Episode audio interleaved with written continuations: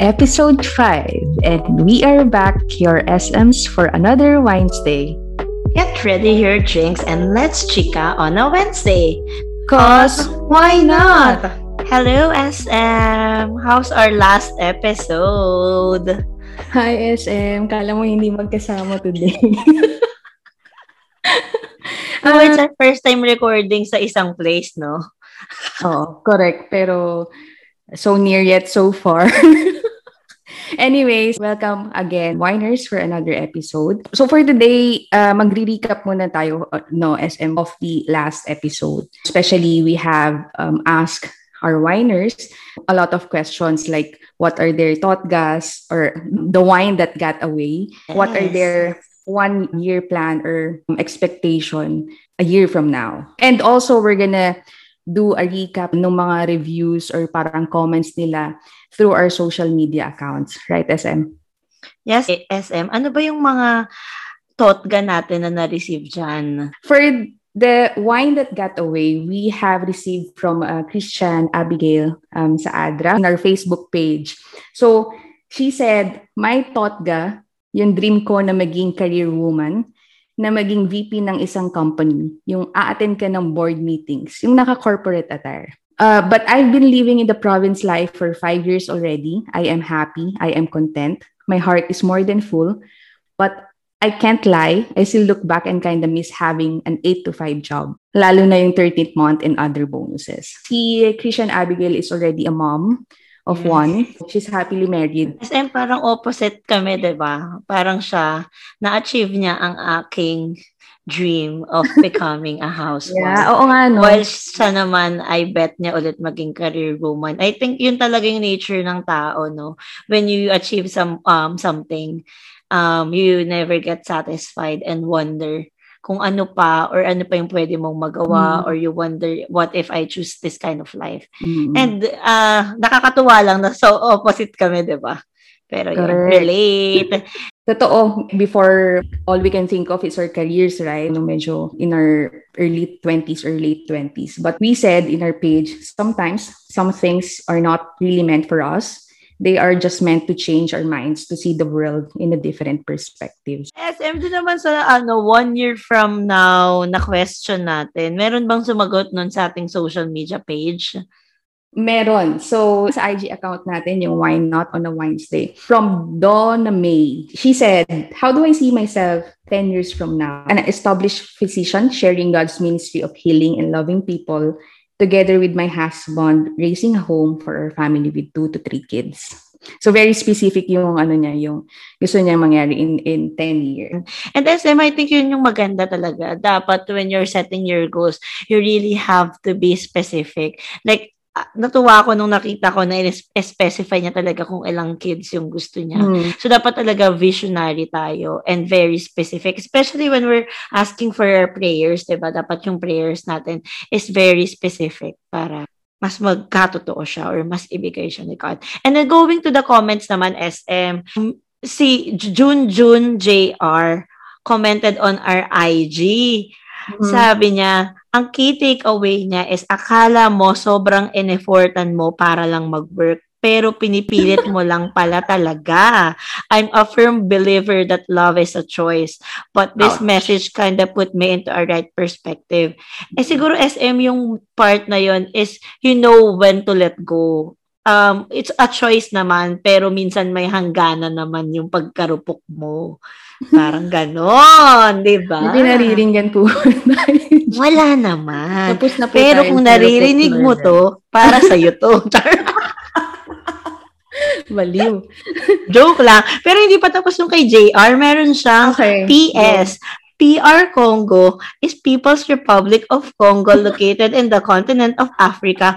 O, di ba, SM, nalaman na natin kung saan ang PR Congo. Thank you so much, JR, for letting us know kung nasan yung PR Congo. Feeling ko talaga ginugol mo to eh. Pero nilagay niya, hashtag, hindi ginugol. Yeah, and I think I know kung sino yung nasa DR Congo. So shout out kung sino yung friend natin dyan, um, listening from South Africa. Thank Ay, you so perfect. much. I have one again from Facebook um, SM from Hazel Mateo. She's from Papua New Guinea um, and she said, I've listened to two episodes and ang kulit, good vibes. And it's nice na in both episodes na napakinggan ko, lagi incorporated si God. So keep it up. Again, congrats. So thank you, Hazel. Thank you so much. And speaking of Relate si God SM, one of the followers in IG, si Abysmless, she said that Thank you sa inyo for imparting the wisdoms and sharing your stories. Yung prayer, nakita ko siya sa Dublin bus dati nung mga panahon na may pinagdadaanan din. And ayun, tagos sa puso. So ayun, SM, she sent a screenshot niya nung prayer specifically and mm-hmm. amazing na nasa Dublin bus siya. And natandaan niya din siguro yon And I think yung prayer talaga is very powerful kasi it's a prayer of courage and acceptance. So, Correct. kaya naman relate ang ating mga mm-hmm. winers. And last And last but not the least, SM. From I am Rachel sa IG. Sabi naman niya, good job again, winers. Tumatak yung pangarap na sumusulat sa blackboard. Pak talaga yung pangarap na yun, SM. Pero, what kidding aside, God's rejection is God's redirection. I also have my fair share in life and I personally call it a blissful detours. O, diba? Ang, Ang taray ng blissful no? detours, Oo. SM. Correct. Thank you, winers, ha, sa mga pab, ano, blissful daters dyan. so, thank you, thank you everyone for all those people na and winers na nag-interact sa atin um, through our social media. And for the other winers, we recommend or suggest you also to, um, you know, comment kung ano yung parang relate stories nyo in every episode. So, yeah, again, thank you, thank you everyone Thank um, you. As, Thank yeah. you so much. And we look forward sa mga paki-takeaway dyan.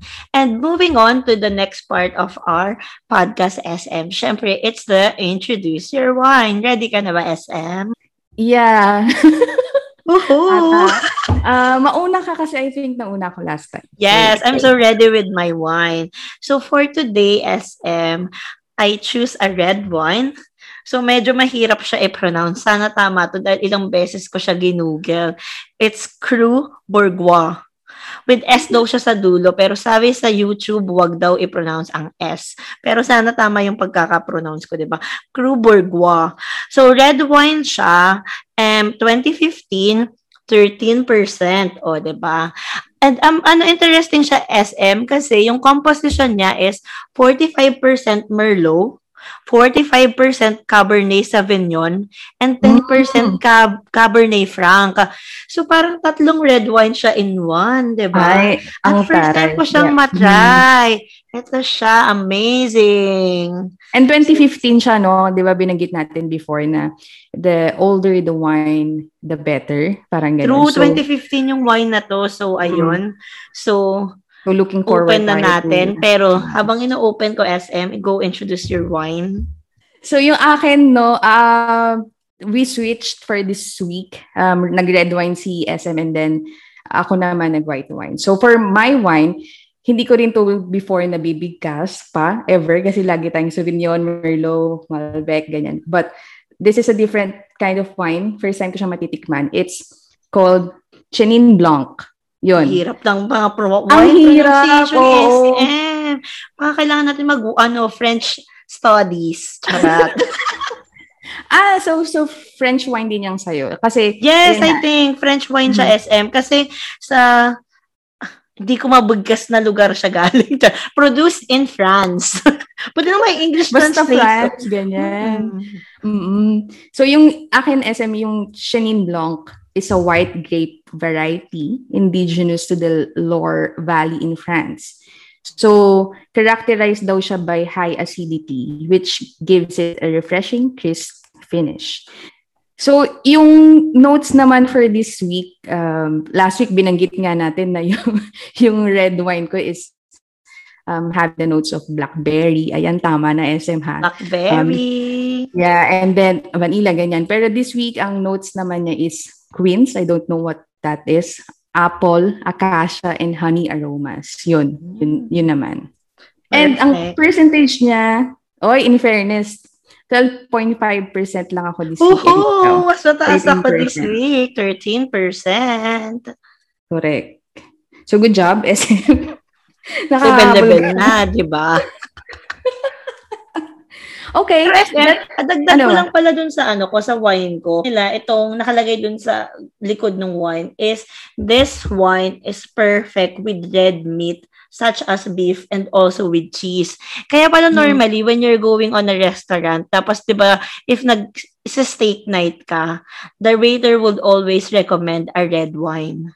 So, Oo, itong actually, itong mm-hmm. wine din na to is nakalagay din talaga siya na perfect siya for mm-hmm. red meat, which is also like steak. So, mm-hmm. so siguro yung mga winers natin na if ano, naghahanap sila ng perfect for um steak night, ganyan. So, choose a red wine.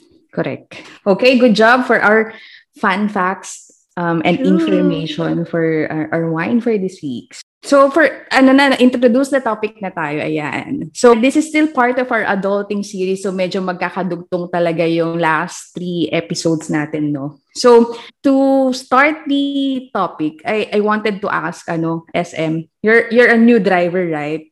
Yes, um, SM. sa Ireland. So Uh, in terms of parang, di ba kasi para pag pagbago ka mag-drive, parang you get overwhelmed um, sa road. Na-try mo na ba mag-beat the red light?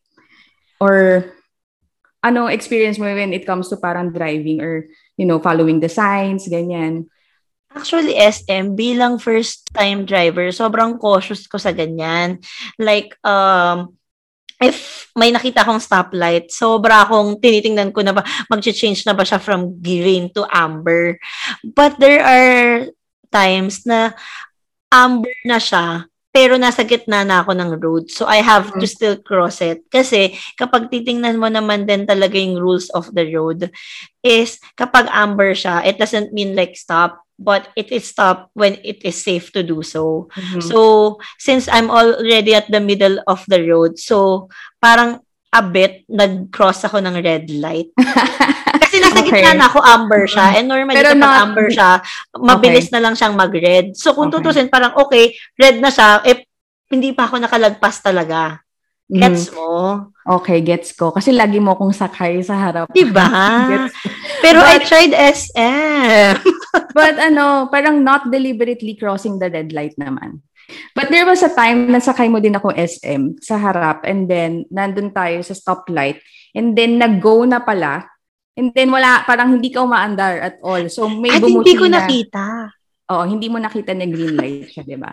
And then parang bumusina sa likod yung yung sasakyan na kasunod natin because y- you have to go already but you didn't. Diba? So, ano ba, bakit ko ba tinanong to, tanong na to kay SM about the green light and then the red light?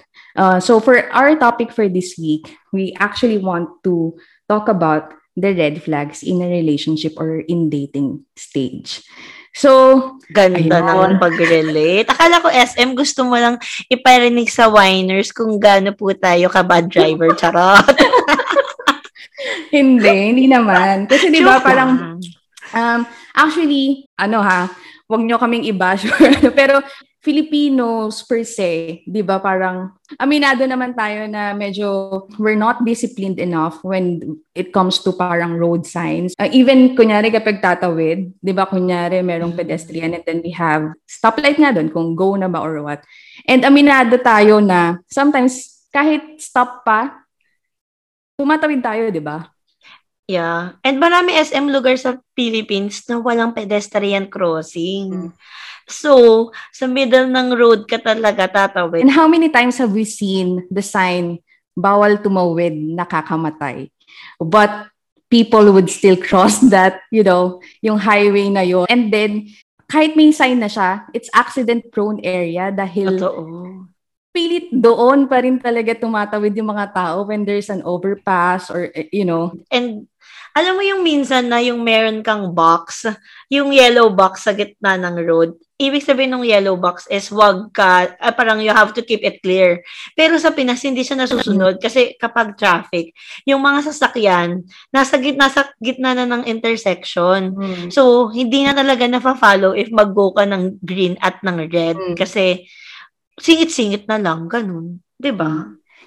Correct. Well, SM, isipin mo, kung yung lugar nga, meron ganong sign, you ignore, paano na lang sa relationship na wala namang nakalagay, nagpapa-fall, ay parang, or babala, mafo-fall ka, or masasaktan ka sa taong to, wala namang ganong sign, SM. So, syempre, go, go, go ka lang, di ba? Yes. Mm. So, what, why are we saying all of this, no, um, SM? Kasi, um, now that parang nagbabalik na yung from pandemic, parang, di ba, naging closed, nag-lockdown, everything. So people now um, tends to go back to, you know, dating, dating stage, ganyan. And wala naman kasing nagturo sa atin na, growing up, wala naman nagturo sa atin na what are the signs or parang what are the red flags that we need to um, watch out for, right? And agree, SM, kasi minsan, like, ako, parang you just like observe from the people around you. So maybe from your parents, from your um, close friends, yung mga elders, elder mo na cousin, or alam mo yun, yung mga kaya mong i-look up to. But syempre, sabi nga nila, experience is the best teacher. So, hindi mm-hmm. mo siya malalaman hanggat hindi mo siya napagdaanan. So, parang trial and error din talaga yung relationship, di ba? Mm-hmm. And I think, sobrang lucky nung mga tao na on their first try, yung mga first boyfriend and yun na yung mapangasawa nila. Sobrang lucky yun. Kasi I think rare siya. Oh. It, it happens, pero sobrang rare. And mm-hmm. but there are a lot of people tulad natin na alam mo yun, kailangan mo mag-go through to a number of breakups kasi hindi naman kung sino yung una mong jowa ay yung yes. na-end up with mo. And for mm-hmm. us, kailangan natin mag-watch out for the red flags. 'Di ba? Mm-hmm. And we wanted to share kung ano ba yung um, red flags for us, right? Um, yes. SM. Kasi okay na nasi-share na natin um, sa isa't isa nga yung experience when it comes to um, making mistakes. I, I've heard this to another podcast. Sabi, life is too short to make all of the mistakes. Sabi nga natin last time dun sa How I Met, eh, yung, yung you have to make the mistake. Oo, you have to make the mistake. But we have a limit kung gaano karaming mistake yung iti-take mo bago ka mauntog, di ba? So, pa- parang nire-relate ko lang siya na it's good that you can learn from others' experience. So, that's why we're sharing kung ano yung parang right now for us personally and, kung ano yung red flags right? Yep. And SM I think sa i-share natin is is more of like a general thought. And sometimes mm-hmm. naman sa relationship there are other um you know aspect na hindi natin alam. So it's really a subjective topic. But I think Oo. gusto lang natin to raise awareness na I think to the winers na for mm-hmm. us, this is uh, um, what we thought is the red flags. But of course, you know, um, if meron contra or violent reaction, that's fine because we're open to your opinion, Winer. so, um, you can comment as well, like sa social media mm-hmm. page natin, like if you agree or disagree with the red flags that will be um, saying dito sa podcast na to. And I think it's just like, um, ito yung para sa amin ni SM na um, we see as a red flags in a relationship. So to start with, ano ba yung unang-una nating red flag, SM? Um, so for the first red flag, red flag daw kapag secret lang kayo. Oh my gosh.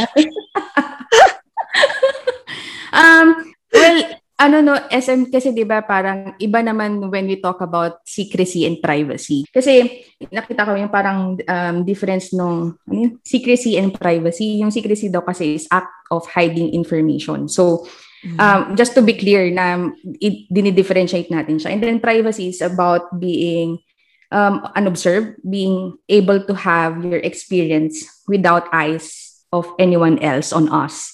Kasi mm-hmm. there are other couples na they're just private. So, it doesn't mean na sinisecret nila yung relationship, but they just want to be, you know, they want to enjoy each other mm-hmm. nang hindi parang kailangan ipakita sa iba or ano. Pero at least man lang kilala ka ng um, someone or parents. Or ng or inner circle. Or ng inner circle, no. So, kasi di ba nga meron nga mga couples na I know a lot of couples hindi sila ma-post sa social media, ganyan or It's okay, or, I think. That's okay. Yeah. Mm-hmm. But different kasi kapag sinisecret ka, 'di ba? Parang mm-hmm. that's a red flag kasi bakit? Siguro to define further, like yung if yung relationship nyo is ang may alam lang kayong dalawa. Like, kung hindi alam ng friends mo or even your closest ones or even your family, I think medyo ano na siya, alarming kasi para sa akin, if your relationship is that beautiful, why do you hide something that is oh. beautiful? If it's really beautiful in the first mm-hmm. place. 'di ba? And you should be proud if alam mo, ako, siguro kung magkakajowa ko, I will be really proud. Siguro that's that's what we're trying to point out here na Um, because uh, mahal mo tong taong to and if mahal mo tong tao to, you would introduce it sa mga mahal mo rin sa buhay mm. to understand why you love this person. But maybe SM, no? Kung kunyaring t- weeks pa lang kayo, okay lang naman. Parang may time. Well, yeah, agree. Kasi bago pa lang. Oo, bago pa lang. Parang siguro at least give it a, a few months weeks or months. Depende sa, sa pakiramdam nyo. But um, you cannot uh, force someone naman to um, introduce you sa mga, yun nga, sa parents nila or sa friends ng, kunyari, two weeks pa lang kayo, three weeks, grabe naman, di ba? That's SM, like if one year na, parang medyo alarming if not, di ba? Alarming na. Anyways, um, kasama dyan sa first bullet point natin na secretive is kasi uso ngayon naman um, SM ang online dating. Uh, we have to admit mm-hmm. that that uh, it's now the trend kung paano ka makipag-date. Yes. And there are those people na maybe they they don't want to give their complete name or they don't want to show you their social media or hindi pina parang pag inas mo kung may social media ba siya or what sabihin niya na ayaw niya muna ipakita not until further ano na magkakilala. Magkita kayo in person. So, para sa'yo ba, red flag ba yung gano'n? Para sa akin, SM, siguro like if yung first day na pag-chat nyo na hindi pinakita yung social media, medyo okay, baka pinapakiramdaman ako ng this person. Pero like if you've been chatting for a couple of days na or maybe like two weeks ba, parang medyo alarming again. Parang hmm. why? Kung wala siyang tinatago. And uh, sometimes, eh, pero kasi may mga tao din hindi ma-social media. So, maybe going back, Pinoy ba tong tao? Kasi kung Pinoy to, SM, parang I would doubt. Pero pag mga Irish or ibang lahi, yeah, they, yeah. they're not very into social media naman. So, I could understand. Pero, pag Pinoy, hmm, eh, Pinoy. Isip-isip, ma'am. So, So, red flag, ganyan. Oo, for me, ha? Paano kapag sinabi, ano, sa, ano, papakita ko naman yung ID sa'yo kapag nagkita tayo in person, parang complete, ano. Pero, right now, ayaw niya sabihin sa'yo, pero nakailang weeks na kayo magkausap, kung anong full name niya. Red flag, SM. SM, security guard ba ako para kunin ko ang ID niya? SM, I don't need the ID. okay na siguro ako sa social media. Ano ba yun? Okay, sige. Para sa akin, red flag yan, SM.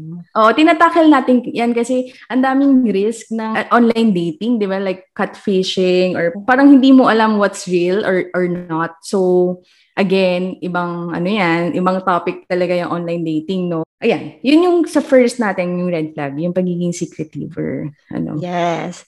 And SM, yung second natin is controlling. So, ano ba yung mga controlling? Um, nilagay natin dito as an example is power over what you're going to do. So, like, mm. siguro meron kasing mga um, jowa minsan na um, they limit you sa gagawin mm mo or maybe yung iba is overprotective sa isusuot, ganyan. Ay, like, oo, oo. Kung wari, especially like kapag babae sa Pinas, kapag naka short shorts ka or sleeveless, meron talagang mga jowa na ganon. Meron ako SM na friend of mine na yung previous niyang jowa ganyan. Lagi silang nag-aaway dahil sa damit. Mm. And hmm. laging nasa stress yung girl. Kasi syempre, some, like for example, SM, family travel, syempre aaura ka, dress-dress ka. SM, ayaw niyang ipa-dress yung girlfriend niya. Mm. Kasi ayaw nga niya nang to show sa skin. Eh, pero maayos naman yung damit, SM. Parang mm. sobrang ano lang niya, overprotective to the point na, anong gusto mo mag pajama and ano na lang, sweatshirt, ganun, para wala nang makita. Yung mm. parang hindi nalulugar SM yung pagiging ano, controlling na to the point na pati yung damit na isusuot, pinag-aawayan every single time. And I think, oh, no. for me ha, red flag yon Correct. Mm-mm. And parang ano kasi siya, no? Usually, pag in-ignore mo yan at the, the onset, yung parang early stage, parang it might be the same reason why you're gonna break up or parang why it would end.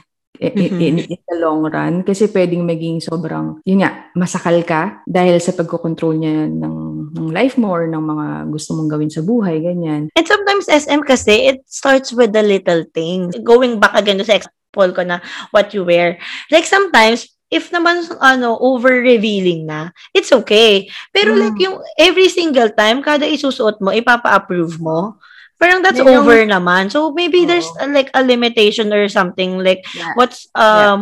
what's the definition of controlling and and maybe what what else ba example pa ng controlling um, SM? Pasok ba ang pagiging overly clingy? Ayan. Uh, sabihin natin yung overly clingy parang paano kapag nag-ask siya ng update sa'yo every hour na parang you need to say everything that you do or kung nasan ka, ganyan. Um, every hour. Or parang... Yeah, I think SM. Kasi, hindi mo naman masasabi 24-7 what you're doing eh. Mm-hmm. So, like, asking every update, alam mo yung parang siguro once in a while, that's fine. Pero like yung parate, like uh-huh. paano ba? Um, actually, hindi ako masyadong ma-update sa mga ganyan eh. Like, I've been single for a long time, so feeling ko isa yan sa mahihirapan ako to adjust if ah. magkakaroon ako ng jowa. Well, in my experience SM before kasi matagal din naman akong single so parang um you're comfortable living alone or parang being alone yes. so parang you don't have to um update ask permission or ask permission so tapos nagkaroon ako ng relationship no so parang for me naman naturally ko gusto na mag-update sa kanya mm-hmm. without that person asking na parang, oy, mag-update ka yan or bakit hindi ka na ganyan, mm-hmm. ganyan.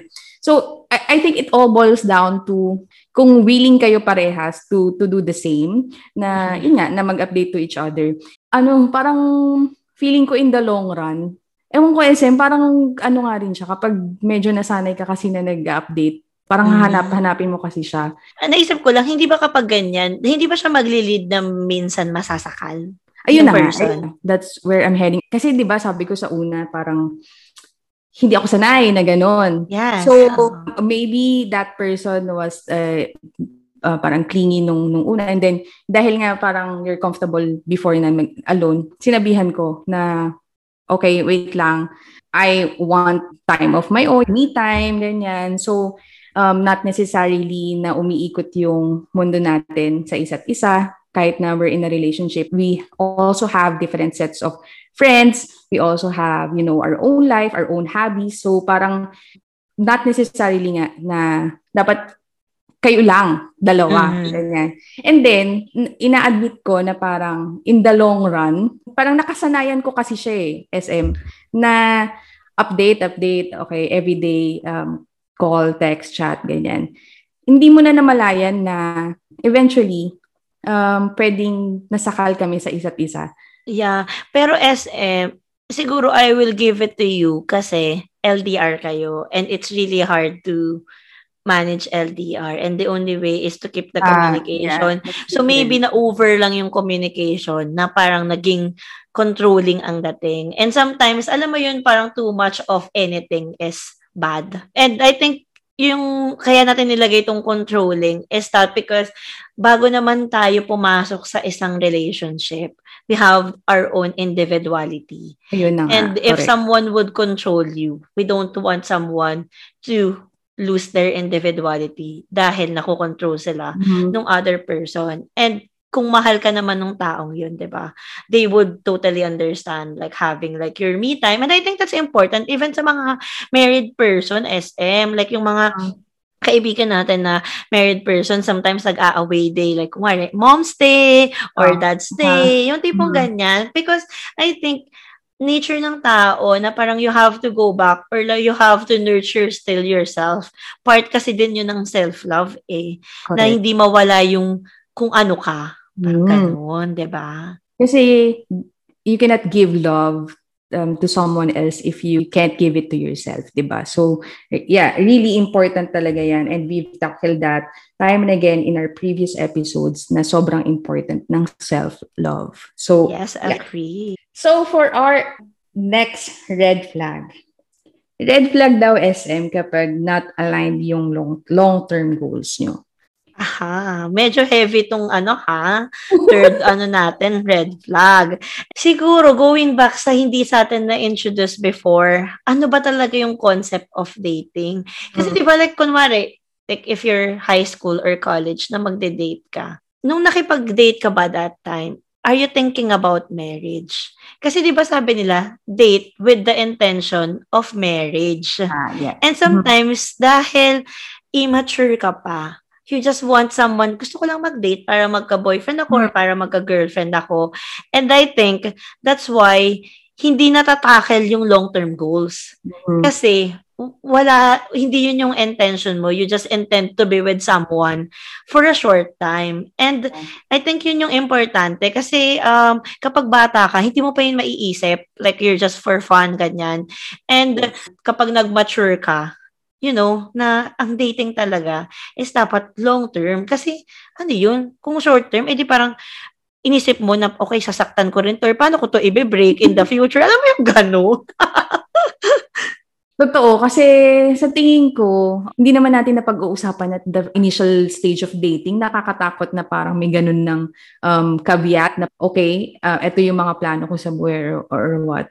But I think really it's important naman na given the after weeks of dating, na you should sit down with that person and talk about yung, yun nga, yung long-term goals nyo in life. Kasi, mm-hmm. um, again, it wouldn't work kung in the long run pala, hindi nyo pala nakikita yung isa't isa sa future. So, pero meron kasing mga bagay na parang um, sasabihin mo at the start ng relationship because you only say what the other person wants wanted to hear. Kasi mm-hmm. 'di ba mm-hmm. parang laging best foot forward. Parang kapag sinabi na okay, I want to have a family of uh, in the future, kasi syempre sasabihin sa'yo ng jowa mo, parang gusto ko din yan and I wanted to be with you, ganyan. But in the long run, syempre, pwede, alam mo yun, hindi naman pala yun yung gusto niya. Sometimes mm-hmm. SM, yung um, priorities mo in life or yung preference mo in life, mababago. Like, may, meron mga tao na parang they don't believe in marriage, pero when they find the right person, mababago yung perspective nila. Meron din naman na parang, okay, I want to get married but I don't like to have children. Pero kapag nasa relationship ka, when you mature, baka merong mga eureka moment na mapaparealize sa'yo na, ay, okay lang siguro sa akin magkaanak. Alam mo, hindi pong ganun. So, it's good na ma-open yung mga long-term goals. Like, for mm-hmm. example, yung nga yung marriage or having kids. Hindi naman siya ma-change overnight, pero it's good to have that conversation to see, like, okay, maybe I can consider, alam mo yung tipong ganun, na hindi siya mm-hmm. like floating lang na ina-assume mo. And sabi nga, di ba, kapag auditor ka, eh, parang dapat wag kang mag-a-assume. Dapat meron kang facts. And hindi mo makukuha Don't assume unless kapag hindi mo, di ba, kapag hindi mo siya na ano na discuss. So, ganun din sa relationship SM, kailangan yung pag-usapan about yung long-term goals nyo. So like for example, SM going abroad, siguro like kumare, you're still based on the Philippines kapag jowa kayo. Tapos what if yung isa nagka-offer abroad, ganyan. So, tatanggapin ba ng isa or not or magiging oh, supportive no. ba? Ganyan, 'di ba? Ako SM, hindi ko papangalanan kung sino, but someone told me before na para parang sabi sa akin, alam mo siguro kung tayo no na may offer ka ng abroad, I won't allow you. Parang, why? Oh my Bakit? God. But why would you um, pigilan yung taong mahal mo to explore new horizons or to mm-hmm. um reach the dreams ba? Or alam mo yun parang her opportunity or their opportunity to grow. Parang gusto sabihin na hindi papayagan. And siguro going back sa controlling pwede din yun 'di ba SM na may pagka-controlling and not aligned goals. Two points agad na hit niya SM char. Pero yun na nga. Importante kasi yung SM na aligned yung long-term goals nyo at the same time, supportive siya sa pangarap mo. Mm-hmm. Kasi in a relationship, hindi lang naman isa lang tao yung mag-grow. Dapat yes. you grow um, individually and as a couple. At kung hindi aligned tong mga tala sa inyo, sobrang challenging niya, 'di ba? Mm-hmm. Parang we're yun nga sabi mo, 'di ba, we have our own individuality. So it all goes mm. back to mm. that. We have our own uh, dreams and values. So it can be not just goals SM parang kahit values in life. Maybe you value um health I know a couple na vegan or vegetarian siya. And Okay. then, yung jowa niya is parang, okay, hindi, hindi, hindi naman vegetarian or what. But, hindi niya pinupush towards the other person na parang sundin niya yung kung ano yung, alam mo yun, yung, yung I-change kung ano yung lifestyle or whatever. change yung lifestyle. Um, just for the sake na, yun, i-control nga niya yung, yung that aspect of the the other person's life. And yun nga, parang respect doon sa different values ng ng bawat isa. Yun, I think that's very important, no? And I think SM, yung respect din talaga, bago mo makilala yung taong yun, that's how they lived already. Especially like kung wari, yung, for example, yung vegetarian or vegan, that's their way of life eh. So, um, it's a way of showing your love din dun sa partner mo. If you Mm. respect their lifestyle then. Yeah. And eh, they're not imposing it to you. Maybe you can also, meron kasi SM mga tao na they would try because they're curious din na parang, oh, Ah. yung dinedate ko, parang um, vegan or vegetarian. Parang you got curious kasi ano ba meron? Alam mo yung tipong ganun na parang you just And- sometimes um, explore it yourself then. Yeah, and I think SM, if you're gonna change, change for yourself, not for the other person. Yun, kasi it's not gonna be sustainable.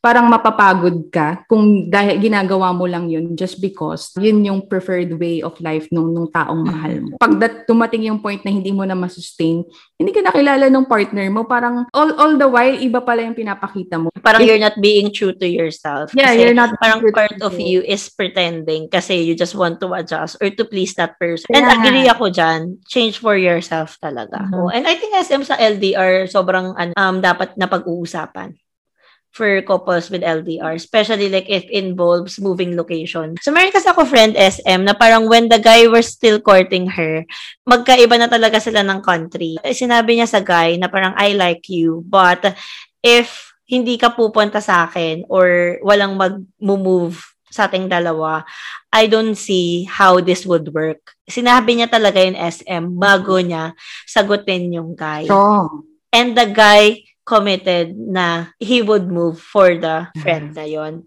And I think SM Sobrang ano, really a SM. good ano, 'di ba? Example of being clear sa goals mo. Kasi why you waste your time dating this person na so hanggang kailan kayo LDR? Ganun, 'di ba? Hindi naman kita pinapatamaan. Hoy, grabe naman. Pero ano, siguro I must commend the girl for saying clearly kung ano yung gusto niya at the onset of the relationship kasi I wasn't able to do that. Kasi at the start nga ulit ng relationship, you're very blinded with the emotions, with the kilig. Parang um, na-overpower yung logical thinking mo. So, at that time, parang akala mo okay lang na parang, okay, wag natin pag-usapan. Let's dodge the question um, kung sino mag-move or ano. Nakakalimutan mo na parang, na parang dapat nako-consider siya. Pero alam mo, SM, sinabi mo na you're being blinded or dinododge mo. For me, personally, I think sinabi ko na to sa'yo before, na I don't believe that love is blind. Para sa akin, love is not blind. It sees, but it doesn't mind. So, ikaw, siguro, for example, sa'yo, I think, you know, aware ka sa situation, SM. Pero because you're so in love with this person, uh, parang ayaw mo siyang i-tackle because you're afraid na wala mong compromise, 'di ba? So hindi totoo yung love love is blind. yeah, you're, you're afraid that something's gonna change in your life and you Yeah. don't want to, ano, face And it. Mm-mm. You And don't want to sometimes SM mahirap yung mag-have ng difficult conversation sa ganyan kasi Mm. sometimes it's a make it or break it conversation eh. And dun ka mapapaisip na parang Oh my gosh, hindi ba na-align ang aming mga tala? Ganon. Mm, correct. Ah, so tamang-tama na ba, SM? Charot! Naman, sakto lang. ba, ano, ang masasabi ko lang, kapag naman nga na-experience mo na yung ganun, you know what you want in the next nga, in the next relationship. So, you know how to deal with it. So, right now, kapag sinabi, pag meron talaga ako nakilala, oh, willing to move ba ng Ireland? Nakin ako, mag-move on na nga tayo sa next ano, Okay, red flag SM. So itong ano, um, next red flag, marami ditong makaka-relate. And sobrang broad niya, no? Siguro magbigay na lang tayo ng mga example. So the next one is sobrang magselos. So over jealousy. Like, papasok din dito kasi SM yung lack of trust, di ba? Kasi root cause ng pagiging seloso or selosa is you don't trust that person. Ikaw ba, SM, as a person, selosa ka ba? Tamang-tama na ba ulit sa'yo? Nahihirapan na ako sa topic na to. Joke. Hoy, my God. Um, ang hirap ng tanong, no? Siguro I'm jealous. I'm a jealous person if there's a basis. It's different naman kapag ano lang, kapag jealous ka, parang selosa ka lang talaga na walang pinanggagalingan yung selos mo, di ba? Eh, sa akin, sa tingin ko, selosa ako dahil kung may basis or kung meron akong nafe-feel um, na dapat pagselosan. Tapos SM, sabi kaya nila, ang woman's instinct, hindi nagkakamali. Ako sa lahat ng mga experience ko, kapag nagduda ako, very true siya. So, may mga ganong instinct, di ba? Kapag babae, nature, selosa talaga. Hindi ba? Pero kasi ako as a person, hindi masyado. Kaya, naluloko. Charot kasi hindi nagsiselosa. Hindi pinagdudahan ever. Kasi masyado nag-trust. Ano ba yun? Siguro parang over-jealousy at under-jealousy na lang point four, di ba?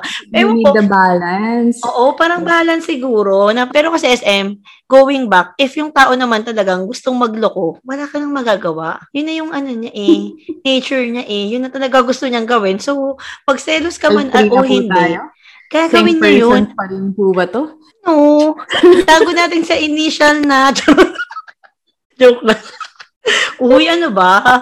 Ito SM, sobrang example sa seloso or selosa. Yung nagbabasa or nag-open ng social media accounts ng partner nila. Oh my God. Guilty ka, di ba?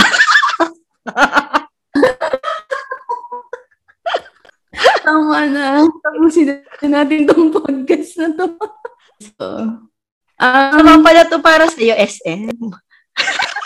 ako pala yung red flag. Malaking red. Hindi, ano, ah, ano, ano yun nga, napag-usapan na andyan lang yung account na, na pwede mo siyang ma-open anytime. But oh. Ah, so may access ka. may access ako pero hindi ko naman siya gaano tinitingnan unless kunyari hindi ko siya ma-read. Pero ito ha, sabihin ko talaga. Last time ko lang kasi siya na-experience na, na merong access and it's not a good thing na meron kayong access sa isa't isang account. Bakit? Ano nangyari? Feeling ko hindi siya nakatulong sa relationship na may ganun. Dahil available yung account, you may tend to obsess about checking up Hmm. on him kung nasaan or kung anong kung sino makakausap or what. Pag mumulan lang siya ng away na in the first place, maybe wala naman talaga dapat na um, pag-awayan. And SM, siguro kasi nawala yung privacy Mm, ng mhm. tao. And, uh, ewan ko, Hindi, never ko kasi siya na-try. So, ayun. Siguro yung sa selos, hindi siya mawawala SM. Pero dapat talaga yung hindi borderline selos. Oo. Na nakakasakal, na parang wala ka ng tiwala, ganyan. Mm. And, Pero So- ayun, um, bottom line, um, if I'm gonna be in a relationship again, parang I wouldn't do it na Mhm. magkakaroon ng access sa isa't isang account. Um, you just have to trust the person that you love. You love that person for a reason and um, um, love encompasses nga pati trust, di ba? mm-mm. So, you have to give it yung 100% trust mo. so let's go to last red flag na meron tayo. ito, parang on a daily basis, makikita mo siya or mapa- pwede mo siyang mapansin dun sa partner mo. Ito yung how they treat people around them or how they react to certain situations. So, Kasi ah, it shows their attitude. kasi that person can be so loving sa'yo, but at the same time, pwede rin namang sa iba, uh, ang sama ng ugali niya sa iba or parang, kunyari, when you're on a date, tapos nagkamali yung waiter, sinisigawan ba or nagagalit ba or, or what? How, how do they deal with, with, with that kind of situation? Kasi madali nga talagang maging mabait when you're in a not stressful situation. But if you're in a stressful situation, dun mo makikita kung how they manage or how they react. And siguro SM, pwede din na parang how they would normally treat their close family like their parents, mm-hmm. their yung mga kapatid nila or even SM dun sa mga ex how they speak about their ex. Like if they speak with respect, kung karespeto-respeto naman din talaga yung tao. Because sometimes like you, you know when you break up, meron talagang painful memories and and it's admirable for ano someone to speak respect fully sa ex mo. Ako, for me, it's hard, ha? Pero, like, sometimes it's a constant choice. Constant choice. And uh, siguro parte ng self-improvement, ganyan. And siguro yun, um, importante siya. Ako, alam mo naman, SM, na I don't talk ill sa ex. Yeah. Sa exes. So, sobrang, for me, you've spent years na, mm-hmm. na happy ka naman with that person. Lalo na kapag yun nga, sabi mo, kapag ka-respect, respect naman yung ex mo, di ba? Anong isinasabi natin? Hindi, totoo. So, magtaka ka kapag kunyari yung pag yung dinidate mong tao, sasabihin na parang, ay, yung ex ko ganyan, yung ex ko ganito, ganyan. Or parang blaming the the exes sa sa breakup. Parang red It's always like a two-way naman SM like sa breakup. Mm. Parang mm. hindi naman siya it takes two to tango nga eh. So it's mm. not always like one person lang may kasalanan. Mm. And sabi nga magtaka ka why lahat ng relationship ganun parang si, yung other person yung ano may kasalanan. Nasisisi, ganyan. Nasisisi. Tapos, mm. bakit ganun yung mga dinidate niyang tao? So, yung may, may trend ba, kumbaga? So medyo ano siya no, red flag alarm. Oh, red flag. So pag ganun parang medyo oh step back ka muna, analyze kung you want to continue ba. Pero kasi minsan SM, medyo matagal siya maging apparent. Especially kasi like sa start no. ng relationship, laging best foot forward ang mga mm. tao. And even ako, parang aminado ako na parang I want to show the best of myself. And again, hindi mo siya masusustain kung puro best foot forward ka lang. Hindi ka naman ganun pala talaga. Mapapagod ka sa pag-show mo ng ano, ng hindi totoo. Po. Ayun nga yung sabi mo, um, when it comes to how they treat their close family, ganyan. Ako, very important sa akin kung paano nila, pag nag-uusap kami casually or what. Tapos pag nabanggit yung parents or nabanggit yung siblings, you get the idea or get the feeling if genuine yung um, care or yung mm. genuine na mahalaga sa kanila or they value their family um, by the way they talk about uh, their parents or their mm-hmm. mga kapatid nila. So, sobrang sa akin, ano yun, um, check, check, and check, ganyan. Agree, SM. And dinadagdag ko dyan kasi like how they would treat their parents. Like, for example, babae ka, di ba? So, if how they would treat their kapatid na babae din. Parang dun mo makikita parang how they would treat you in the future eh. Mm-hmm. Kahit dun sa, mm-hmm. ano, mom nila, na parang mga kadugo nila yun eh. So, parang if they can treat them badly, what more ikaw na parang you're not even blood related to that person. Mm-hmm. And siguro SM dito din sa pag-treat-treat. Siguro how they would treat you you. 'Di ba? Ikaw mismo yeah. how they would treat you in times of like yung mga difficult situation.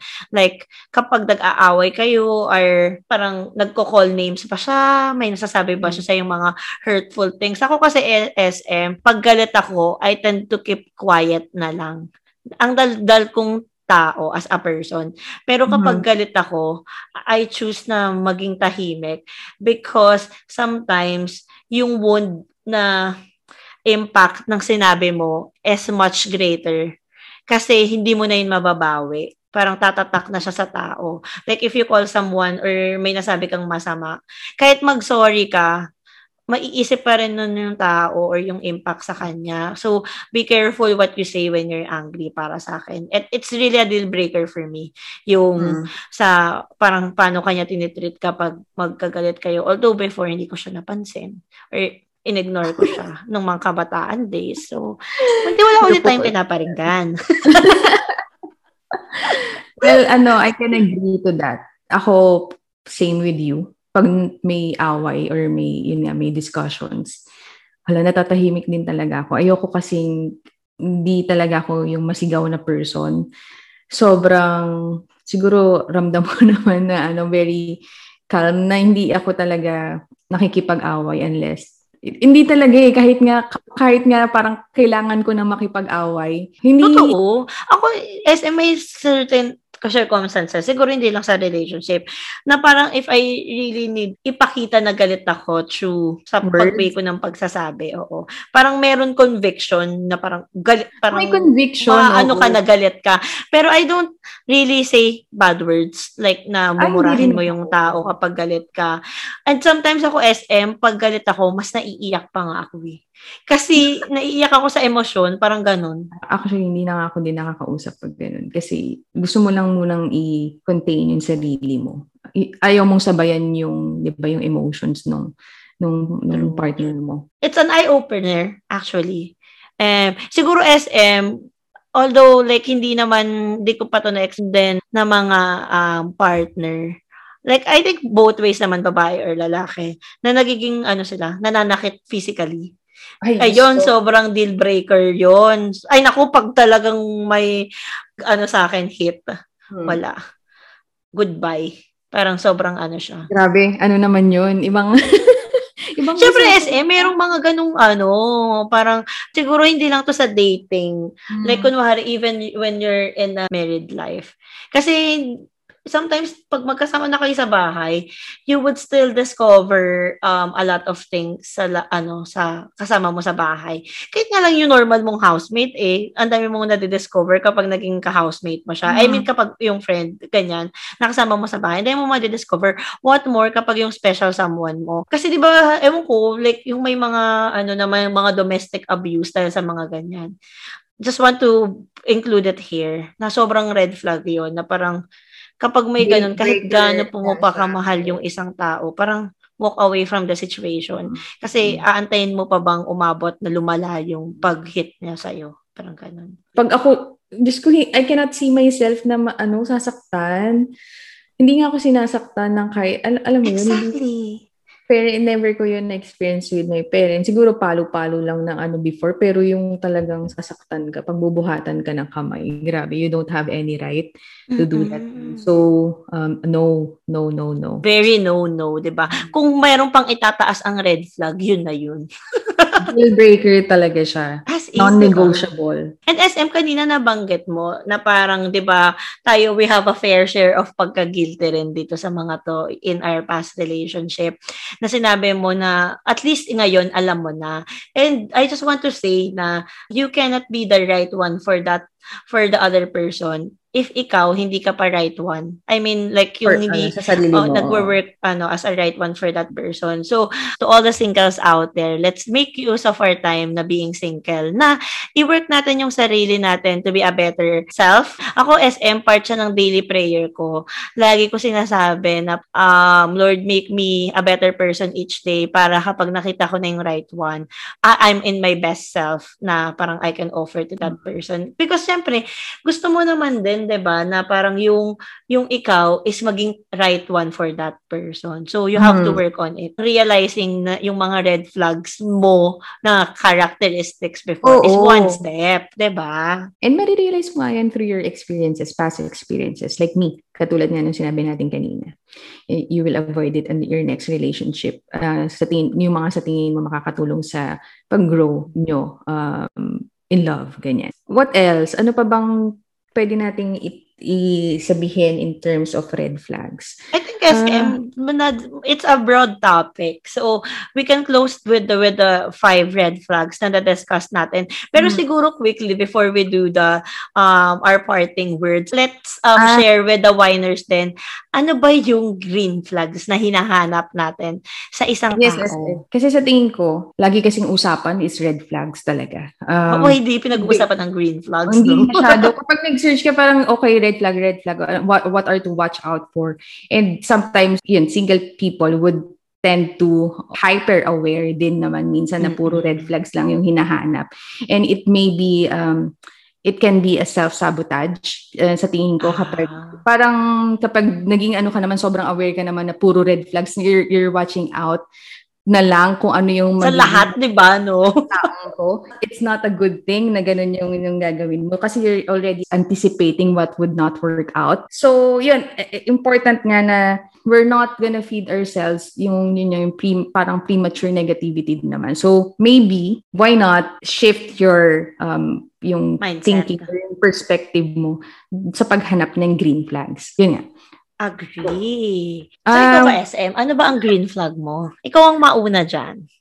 Okay. Marami akong green flags, pero number one, sinabi ko na to kanina, is how they treat their, or how they value their family. Kasi, personally, ako sobrang binavalue ko, or parang sobrang close ko din kasi sa family ko. So, parang kapag nakikita ko na they're close din sa family na nila, sa parents, ganyan, sobrang natu- natutuwa ako. And, ano yun, check yun. Um, what else?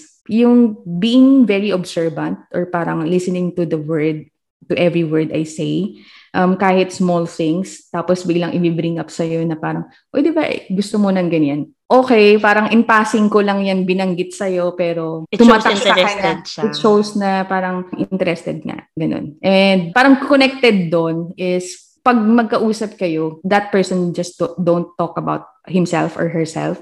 Kasi, um, yun nga, interested siya sa kwento mo. Parang hindi lang puro siya. So, even in friends naman, di ba, we find connection sa mga taong very good listener. Hindi ka rin kasi nagkakaroon ng deep connection kapag one-sided lang yung mm-hmm. communication. Ayun. And lastly, yung honoring their word. Yung they're gonna be true to, to what they say. Kung, kung, kung ano man yung ano. They're trying to, their best na parang kapag may sinabi sila na ganitong bagay. Parang i-honor nila yung word nila, ganyan. They keep their promise. They keep their promises or parang ganyan. Um, same sa SM.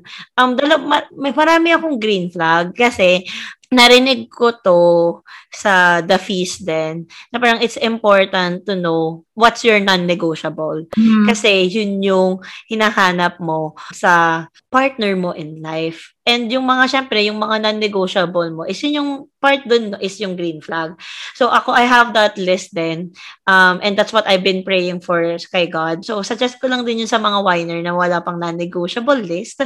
Nagawa din sila. And siguro sa akin, ang isa-share ko dito is about my green flag is yung good conversationalist. Mm-hmm. Because para sa akin, when all the kilig is gone, when you grow old together, ang maiiwan na lang is yung kayong dalawa na company nyo na nakaupo kayo sa bench, mm. ganyan, at mag-uusap na lang kayo.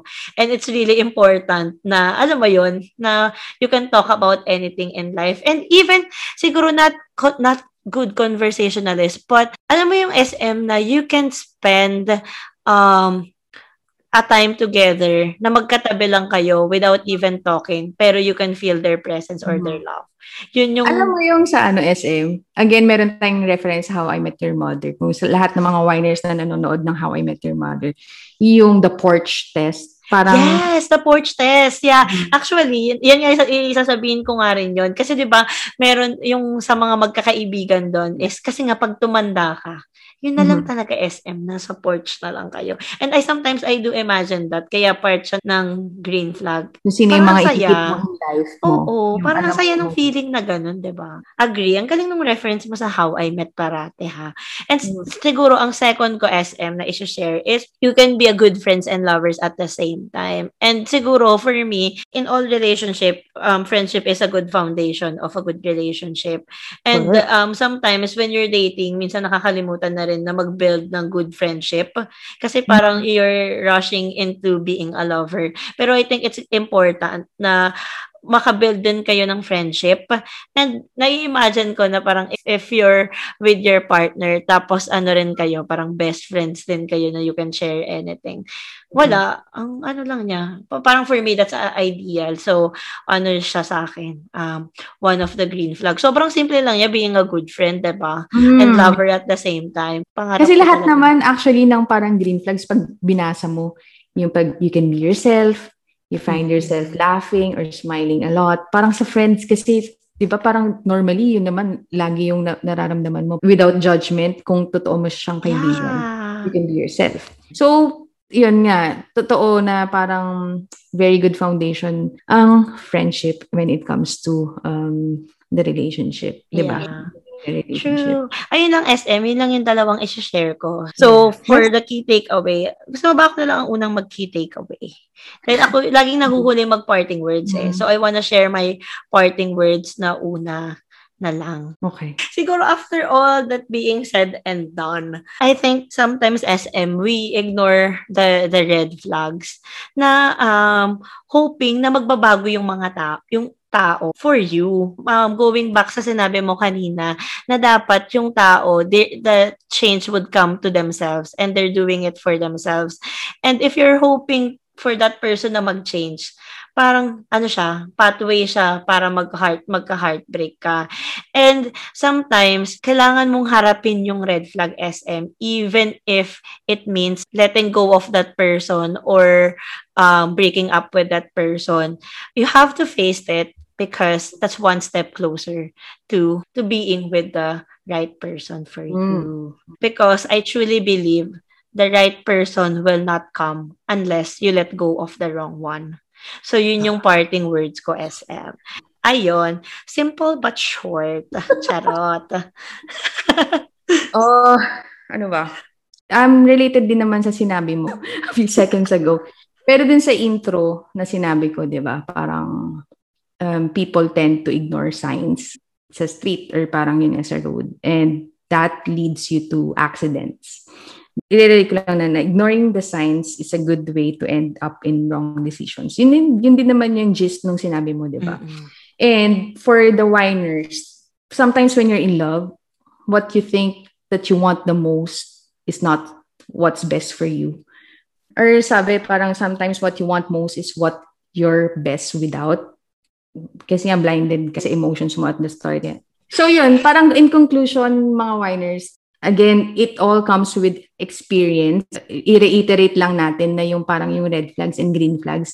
Na madedetermine mo siya with your experience in your past relationships as well as with the, the relationship ng people around you. So, hindi naman siya absolute kung ito yung red flag for another person, ito na yung red flag para sa or green flag for another person, green flag din para sa inyo. Pero uh, for the whiners, I think stop ignoring the red flags. Um, I think it's um, there to open our eyes. Sabi dun sa nabasa ko, signs cannot save you if you choose to always ignore them.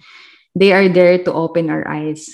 Those red flags are there to let you know that you don't deserve this. Again, we're go we're gonna go back to yung statement natin in the previous um, episode na don't settle for less. Mm-hmm. The more you ignore, the lower your standards become the more you ignore, you are saying, I'm cool with treating me like this because I'm so blind to my world that I feel like I deserve this. The more na parang ititreat ka na ganun nung tao. Kasi mm-hmm. you're, you're letting yourself parang be treated this way. dun pa rin tayo babalik dun sa ano, sinasabi natin, pa, pag papahalaga ng self-worth natin. Ayan. Oo, SM. And I, I totally agree dyan sa self-worth because knowing hmm. what you deserve, knowing what what you look for a partner in life, it's really important kasi yung mga signs makakatulong siya. And even like yun sa unang part ng ating podcast when you ask about the road signs, yung mga road, like yung mga road signs, hindi siya nilagay for no purpose at all. Mm. So, right. when you see like a sign na red flag siya, pay attention because um you have really to look in will this um cause me like further danger or further heartbreak mm. so kaya parang pause and think yeah. and sometimes it takes bravery SM mm. na harapin ang mga red flag talaga mm. so kasi minsan um, you don't want to lose that person talaga. And parang isipin mo, maybe love is enough. Ganyan. Pero, huh? hindi. Naging negative. no, no, no, no. Oo nga, sabi, totoo.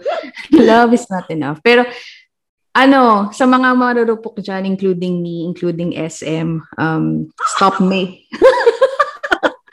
Yan? Ano including me, Charot? Okay, sige.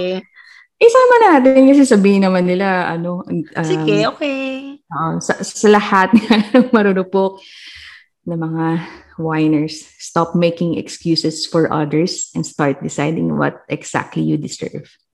I bet. Love it, SM. So, to close this podcast, SM, we have this one question na iiwan natin sa mga winers when they um see a red flag. So, ano yung question na yun? Would you stay or would you go? Pack! Ganun! Still here, winers! We've reached the end of another episode of It's Wednesday. Thank you all for listening. And abangan next week, we'll be taking a break from our serious adulting topic. And I'm excited for that. Winers, don't forget to connect with us on our social media accounts in Facebook and Instagram at Why Not on a Wednesday. And catch our next episode. See, ya. ya. Bye bye.